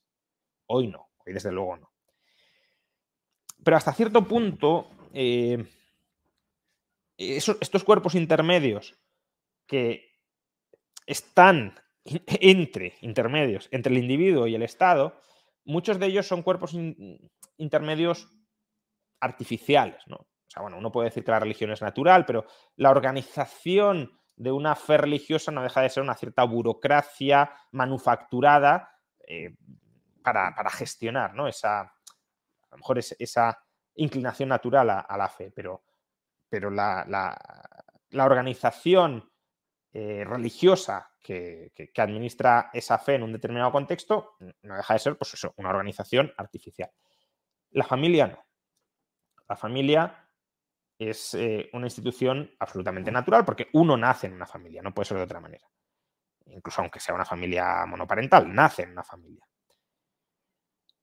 Y claro, es la institución inicial en la que uno se encuentra y es la institución hacia la que naturalmente va a tender a sentir una mayor lealtad, porque es la que te ha criado, la que te quiere de verdad. Bueno, a lo mejor no te quiere, ¿eh? no todas las familias quieren a sus miembros, pero eh, una familia funcional, digámoslo así, es la que te quiere, la que puede incluso estar dispuesta a dar tu vida por, la vida de los padres, por ejemplo, por los hijos, y, por tanto, claro, si, si, se han tejido lazos familiares funcionales, em, lazos afectivos y de lealtad funcionales, es, eh, la, institución más, más cercana, más inmediata y más estrecha, naturalmente estrecha, que puede tener un ser humano. Con lo cual es la última barrera que existe antes de que el individuo se quede solo frente al Estado.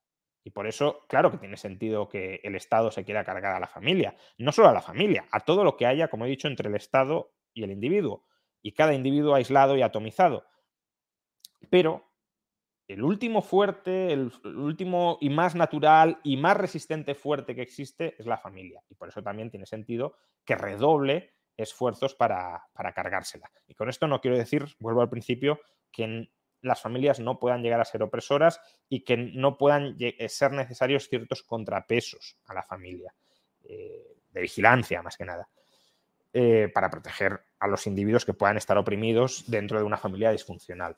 Pero que, que, tenemos mucho más que perder que, que ganar de la lucha y de la oposición del Estado a la familia que, claramente se está librando para que el Estado tenga menos contrapesos sociales a su poder, vamos, yo tengo pocas dudas de esto.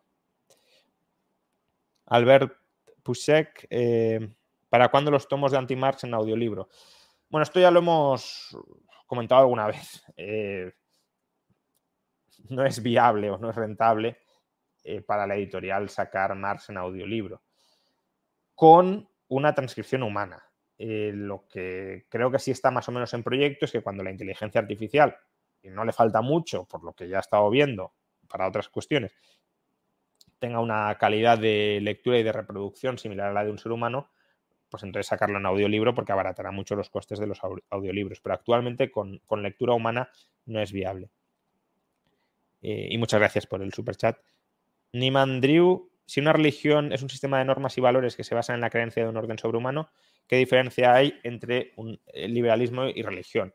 bueno, que el liberalismo se basaría en un orden sobrehumano racional, es decir, no es una creencia ciega eh, en, un conjunto de valores, sino que intentas razonar y asentar racionalmente eh, el porqué de esos valores, en este caso, pues para que pueda haber coexistencia pacífica entre los seres humanos y porque ningún ser humano eh, tiene a priori una mayor consideración o merece una mayor consideración moral que otros, mientras que una religión el aprendizaje es por revelación, fundamentalmente. Es un Dios que te dice esto es lo correcto y esto es lo incorrecto. ¿Por qué? Porque lo digo yo. El liberalismo no pretende que sea así. O al menos el, liberalismo no religioso, ¿no? Porque, bueno, podría haber un liberalismo que diga, Dios me ha dicho que la libertad es buena, que la propiedad es buena, pues bueno, serían valores liberales. Otra cosa es cómo has llegado a esos valores liberales, en este caso por revelación o por dogma de fe religioso pero el liberalismo que no tiene una raigambre religiosa, eh, básicamente lo que intenta es fundamentar la moral en, la razón, que al final eso es lo que se pretendía siempre con el derecho natural. No es, no es algo ajeno a la tradición del derecho natural, ni siquiera a la tradición religiosa del derecho natural. Ariel Morejón, tu opinión personal sobre cómo arreglar Cuba. Bueno, eh, a ver, eh, obviamente acabando con el castrismo y con el socialismo o los restos del socialismo que existan en Cuba. Y luego lo que necesita Cuba, pues como cualquier sociedad, es un Estado de Derecho donde se respete la libertad, la propiedad humana y, libre comercio. Eh, el problema es que no es tan sencillo instaurar eso. Además, muchísimo más fácil de decir que de hacer. Hay experiencias exitosas de transición del socialismo al, al liberalismo, por ejemplo, todo Centro Europa, más o menos y luego las hay disfuncionales. Entonces, esperemos que Cuba, cuando se quite la losa del castrismo-socialismo, pues sea una experiencia funcional y no disfuncional. Desde luego tiene mucho que aprender. O sea, las primeras transiciones del socialismo al liberalismo, bueno, a la socialdemocracia actual, en gran medida se hacían a ciegas porque no teníamos experiencia previa. Ahora sí hay mucha experiencia acumulada durante décadas, sobre todo la década de los 90, de, qué procesos de transición han funcionado mejor y cuál es peor. Y por tanto, los futuros reformadores cubanos y, ojalá lleguen a existir, deberían estar estudiando los procesos de transición exitosos que se han dado en Centro Europa para ver por qué fueron exitosos y también los fallidos, eh, por ejemplo en Rusia, para ver qué falló en esos casos y tratar de los principios generales de qué fue bien y qué fue mal, de aplicarlo al, al contexto o a la idiosincrasia cubana, que la conocerán ellos y desde luego no yo. Pizarro Martínez, profe, hay una rama de los austríacos que rechazan separar la micro y la macro. ¿Usted cree que es correcto? Bueno, a ver, esto no es algo necesariamente solo de los austríacos. Hoy en día la macro convencional o neoclásica eh, reconoce que necesita estar microfundamentada. Al final, eh, la macro no deja de ser un, equilibrio general eh, sobre las dinámicas agregadas del sistema. Ya está y eso ha de estar fundamentado en, el comportamiento de los agentes y en la interacción del comportamiento de los agentes, no en la interacción entre macromagnitudes. Mm, ahora, si lo que quieres decir es que no, no es posible focalizarte sobre determinados aspectos del funcionamiento de la economía que no tienen un carácter sistémico, pues ahí creo que se equivocan, claro, pero realmente no creo que nadie haga ese punto. Más bien, el punto es que la macro sin la micro no existe y eso es cierto. David B. o David B. Eh, ¿Cuáles serían, cuáles considera que son los principales desafíos económicos que enfrenta la sociedad actual y cuál sería su enfoque propuesta para abordarlos desde una perspectiva liberal? Pregunta sugerida por ChatGPT. No lo sé, tendría que pensarlo. Es que siempre que decís cuál es el mayor desafío, cuál es la mayor o el menor, en un momento se te pasan por la cabeza algunas cosas que a lo mejor luego las piensas más y dices, no, es importante, pero no es la más importante. Em, bueno, o sea, creo que un, grave reto de las sociedades modernas es el envejecimiento de la población. Es un reto muy, muy complicado de resolver em, porque el estado de bienestar se basa en una población mucho más eh, amplia y creciente que la que vamos a tener en el futuro, las deudas públicas, si somos menos personas, se agravan, la deuda por persona crece y además la sociedad eh, se vuelve menos innovadora, aunque bueno, con la inteligencia artificial veremos hasta qué punto es así, porque si no tenemos que innovar nosotros, sino la inteligencia artificial, pues no será tanto problema. Pero eh, dejando de lado la inteligencia artificial, porque si la metemos siempre en el análisis, pues no podemos opinar prácticamente de nada sobre tendencias futuras. Eh, claro, una sociedad envejecida es una sociedad con menor propensión a asumir riesgos, con menor vocación a trastocar el statu quo em, y, por tanto que invierte menos, sobre todo en proyectos, ya digo, rompedores o arriesgados. Y eso ralentiza el crecimiento y ralentiza el aumento de la productividad. Claro, ahí la cuestión es, o sea, también es verdad que una sociedad más pequeña es una sociedad, o sea, menos poblada, es una sociedad con menor presión sobre los recursos naturales, que parece que es un tema que, eh, que, preocupa mucho en estos momentos y que por tanto con un decrecimiento de la población en parte se aliviaría. Eh, pero en general yo tiendo a ver más, creo que la teoría económica así también lo hace y, la historia económica nos pone de manifiesto que en términos generales es lo acertado, tiendo a, ver más a las personas como cabezas o como mentes que como estómagos, es decir, más como generadores netos de recursos que como consumidores netos de recursos. por eso, una población creciente y expansiva, es decir, una población donde puedan nacer personas geniales, genios, que revolucionen eh, la tecnología, las formas sociales y que ese nuevo conocimiento se pueda generalizar por toda la, sociedad y, se pueda beneficiar de él toda la sociedad, creo que esas sociedades con un perfil demográfico expansivo eh, tienden a ser eh, más, más, fructíferas que las poblaciones o las sociedades con poblaciones estancadas y envejecidas. ¿Cómo lo soluciona el liberalismo? No creo que aquí el liberalismo tenga una respuesta completa, muchas veces no la tiene tampoco.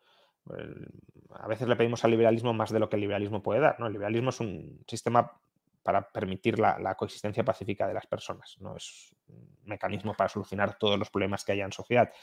eh, el liberalismo posibilita que la sociedad se autoorganice para buscar soluciones a los problemas que percibe la sociedad, pero no, no, no, crea programas o no crea mecanismos eh, institucionales expresamente dirigidos a solucionar todos los problemas. O sea, la drogadicción, por ejemplo. Pues el liberalismo eh, admite la libertad de drogas, pero eso no significa que la drogadicción no pueda llegar a ser un problema. Entonces, ¿cómo soluciona el liberalismo la drogadicción? No, es que eso le compete a la sociedad autoorganizarse para formar e informar a la población de que no abuse de las drogas y especialmente de determinadas sustancias que pueden ser muy, muy destructivas.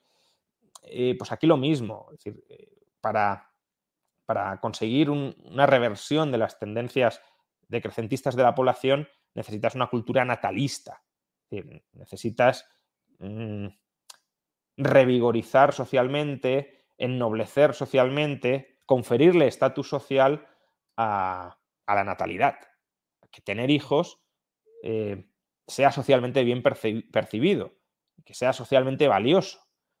Em, y no hablo de subvenciones públicas nada de todo esto, sino que eh, la persona que tenga hijos y que tenga muchos hijos, que al resto de la sociedad la mire y diga, mm, qué gran contribución a la sociedad que estás haciendo.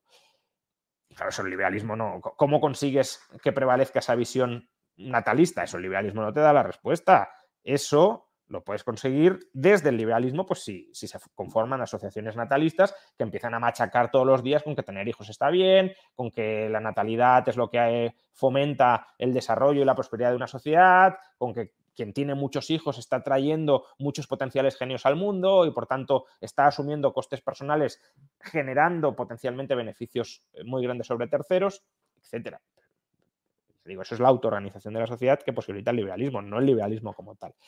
Mm, no estamos en esas. Hay sociedades que lo han logrado, claramente Israel, pero yo creo que la solución va más por intentar dar paguitas y subvenciones que, hombre, hasta cierto punto puede en el margen arreglar algo, pero no es ni mucho menos la, solución. Eh, ¿Tiene usted alguna opinión sobre el estoicismo? Personalmente veo que tiene mucho en común con el liberalismo. Sí, hay muchos liberales que son estoicos. Yo la verdad que no he estudiado suficientemente el estoicismo como para tener de nuevo una, opinión eh, fundamentada sobre el asunto y no, quiero patinar. Fan de la GT22, ¿qué opinas del market monetarism? Bueno, em, a ver, eh, por resumir, el market monetarism por lo que aboga es por estabilizar o por volver previsible el crecimiento del PIB nominal del gasto nominal agregado dentro de la economía. Creo que al principio es, más o menos acertado. Em, básicamente es un intento de no generar desequilibrios monetarios, de que haya equilibrio monetario, de que si hay un incremento de la demanda de dinero, aumente la oferta de dinero para estabilizar el flujo monetario, y que si hay una caída de la demanda de dinero y por tanto un aumento de la velocidad de circulación, hay una reducción de la oferta de nuevo para estabilizar el flujo monetario. Pero hay un, gran problema que es común al, monetarismo y al market monetarism, y es que hablan de crear oferta monetaria, M, en un régimen de moneda fiat, y la oferta monetaria se genera socialmente contra activos, es decir, el dinero o los medios de intercambio que generas en forma de activos financieros, porque en última instancia estamos hablando de activos financieros, financian algo. Y lo financian sea como sea. Quiero decir, si tú le das el nuevo dinero creado al Estado, el Estado financiará algo. Eh, si lo hace el Banco Central, pues el Banco Central genera pasivos contra algunos activos. Entonces, corriente de financiación va a haber. Y la cuestión es, esa oferta monetaria, ¿contra qué la generan? ¿Qué proyectos financian con ella? Decir, no, la generan contra deuda pública. Bueno, pues entonces será el Estado el que tenga que canalizar la financiación que obtiene vía pública en, proyectos. Y yo creo que esa es la gran cuestión, ¿no? Eh, yo, eh, quien, siga mis debates de, teoría monetaria eh, sabrá que yo soy partidario de la doctrina de las letras reales. Básicamente la doctrina de las letras reales la podríamos reconducir hacia una especie de market monetarism donde lo que está diciendo es que genera la oferta monetaria contra activos de corta duración desde un punto de vista de la estructura productiva agregada, es decir, contra bienes de consumo o bienes bienes de consumo comercializables, mercancías destinadas al consumo, o contra eh, bienes muy cercanos a convertirse en bienes de consumo. Porque solo así preservarás la liquidez del dinero que estás generando. Eh, entonces, claro, si reinterpretamos así el market monetarism, pues estaría de acuerdo, pero es que eso no lo dicen los market monetarists. Entonces, claro, si tú generas la oferta monetaria para financiar inversiones de largo plazo, estás generando una descoordinación social. Y ahí la crítica austríaca, o bueno, la, visión austríaca del ciclo económico, eh, pues creo que tiene bastante que decir. Si tú creas, o sea, si tú estabilizas el equilibrio monetario, aumentando la oferta contra activos a largo plazo, activos duraderos, lo que estás haciendo es reducir artificialmente los tipos de interés a largo plazo y por tanto estás incrementando artificialmente o descoordinadamente, si lo queremos, la, inversión a largo plazo. Asha Arregui, ¿qué opinión te merece la tesis que relaciona la ideología con el código genético del individuo? Hace ya algunos años que eh, Punset hablaba sobre ello. Eh, bueno, eh, desde luego es una tesis bastante, bastante extendida hasta cierto punto el libro de la mente de los justos pues va un poco en esa dirección, ¿no? Em, tenemos ciertas intuiciones morales y, esas intuiciones morales, el libro de Jonathan Haidt, esas intuiciones morales las intentamos racionalizar con ideas. Es decir, no es tanto que, que nuestra ideología sea fruto de la razón pura, es un poco lo que antes he dicho, bueno, el liberalismo intenta, ¿en qué se diferencia el liberalismo de la religión? Pues que el liberalismo intenta reflexionar racionalmente sobre las normas la religión pues es por revelación. Bueno, la tesis de Hyde es que realmente nos autoengañamos cuando creemos que estamos reflexionando racionalmente sobre las normas o sobre los valores morales, que en realidad lo que hacemos es racionalizar a posteriori lo que sentimos o las emociones que sentimos eh, a priori sobre determinados parámetros sociales, como pueda ser la equidad, eh, la pureza, eh, la, unidad del grupo, etc. La justicia. entonces, nuestra moral sí es fruto de una programación genética. O sea, no digo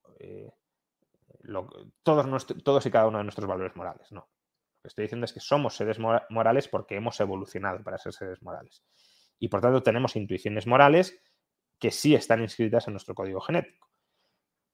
Eh, porque si no, no habríamos sobrevivido como especie. Somos una especie cooperativa y la moral tiene una primera función que es coordinar o posibilitar la coordinación del grupo con cierta autolimitación, autorrestricción, eh, pues cierto eh, renuncia a beneficios personales para un mayor beneficio mm, grupal coordinación vía grupo. Y eso se consigue o bien con violencia, que no es muy funcional, o bien con moralidad, em, reprimiendo a los seres más inmorales, impidiéndoles reproducirse y eh, premiando, impulsando a los seres más morales o más cooperativos. También es una selección eh, entre grupos, ¿no? Los grupos mejores que cooperan mejor serán los que tengan esas normas morales más, más eh, coordinadoras. entonces, sí que tenemos una, eh, una moralidad, eh, digamos, eh, estamos programados para ser seres morales. Y, las personas, si podemos estar mm, algo más escoradas hacia determinados parámetros de, moralidad que hacia otros. Y eso puede configurar una predisposición ideológica más hacia un lado que hacia otro. ¿no? Pues si, valoras mucho la igualdad, intuitivamente pues tenderás a ser de, izquierdas. Si, valoras mucho la pureza y la lealtad, pues tenderás a ser de derecha nacionalista, por ejemplo. Pero bueno, eso son tendencias. Eso no significa que una persona no pueda reflexionar. Eh, vamos, creo yo, a lo mejor estoy equivocado y Haidt probablemente diría que estoy equivocado, pero eso no significa que una persona no pueda reflexionar y tratar de, sobreponerse a, a, sus, eh, a sus impulsos o a sus inclinaciones o a sus emociones. Y la filosofía moral debería ir dirigida a esto, a plantear un debate honesto sobre los valores morales y no a intentar manipular a los demás para que compren los valores morales que intuitivamente tienes. Daniel Díaz no ha preguntado nada. Eh, Pablo Delgado Llamas, libro que me ayuda a entender papers con matemáticas, pues no te sabría decir, obviamente saber matemáticas y luego sí que hay libros de matemáticas para economistas, buscaría un poco por, por ahí. Y bueno, em, pues ya llevamos casi dos horas de, chat, así que si, os parece, podemos ir cerrando e ir concluyendo eh, por aquí. Eh, solo recordaros antes de terminar, pues que este chat, yo me lo he pasado bastante bien hoy. Ha habido preguntas muy, muy interesantes, muy jugosas, atípicas frente a las que suele haber en muchas ocasiones en otros chats. Eh, además, muy desligadas todas de la actualidad política. me van a preguntar por las últimas, los últimos teatrillos de Podemos y demás. afortunadamente no. Em, pues este chat que yo me lo he pasado bastante bien, que además se va a quedar en directo en, el canal de YouTube. Si os habéis enganchado más, más tarde, eh, va a quedar eh, subido y grabado. Ha estado patrocinado por TaxDown, la, la, aplicación de la que os he hablado al principio y que antes de terminar pues voy a repetir algunas palabras.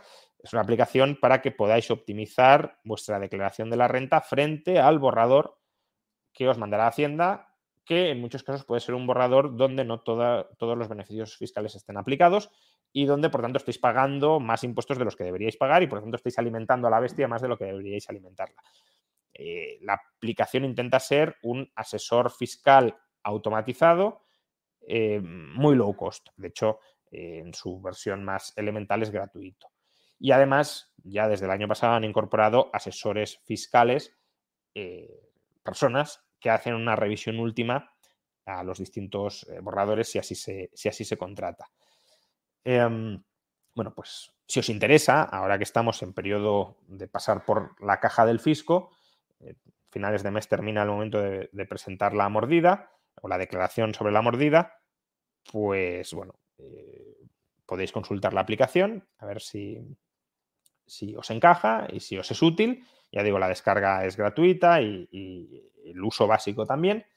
La privacidad de los datos eh, está garantizada y bueno, pues si os encaja y os podéis ahorrar algunos, algunas decenas o centenares de euros de vuestra declaración, pues bienvenidos desde luego serán.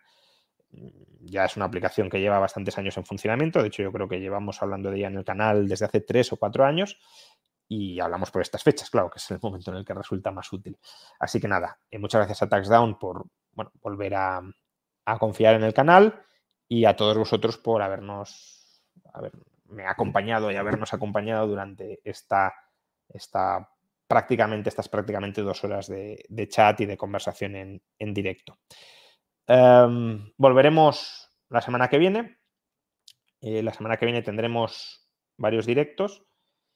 Y uno de ellos, ya os lo, ya os lo comenté, directo para hablar sobre eh, la Universidad de las Esperides que estamos, que estamos eh, lanzando, que estamos ahora mismo en proceso de, de promoción y de lanzamiento para el próximo curso académico.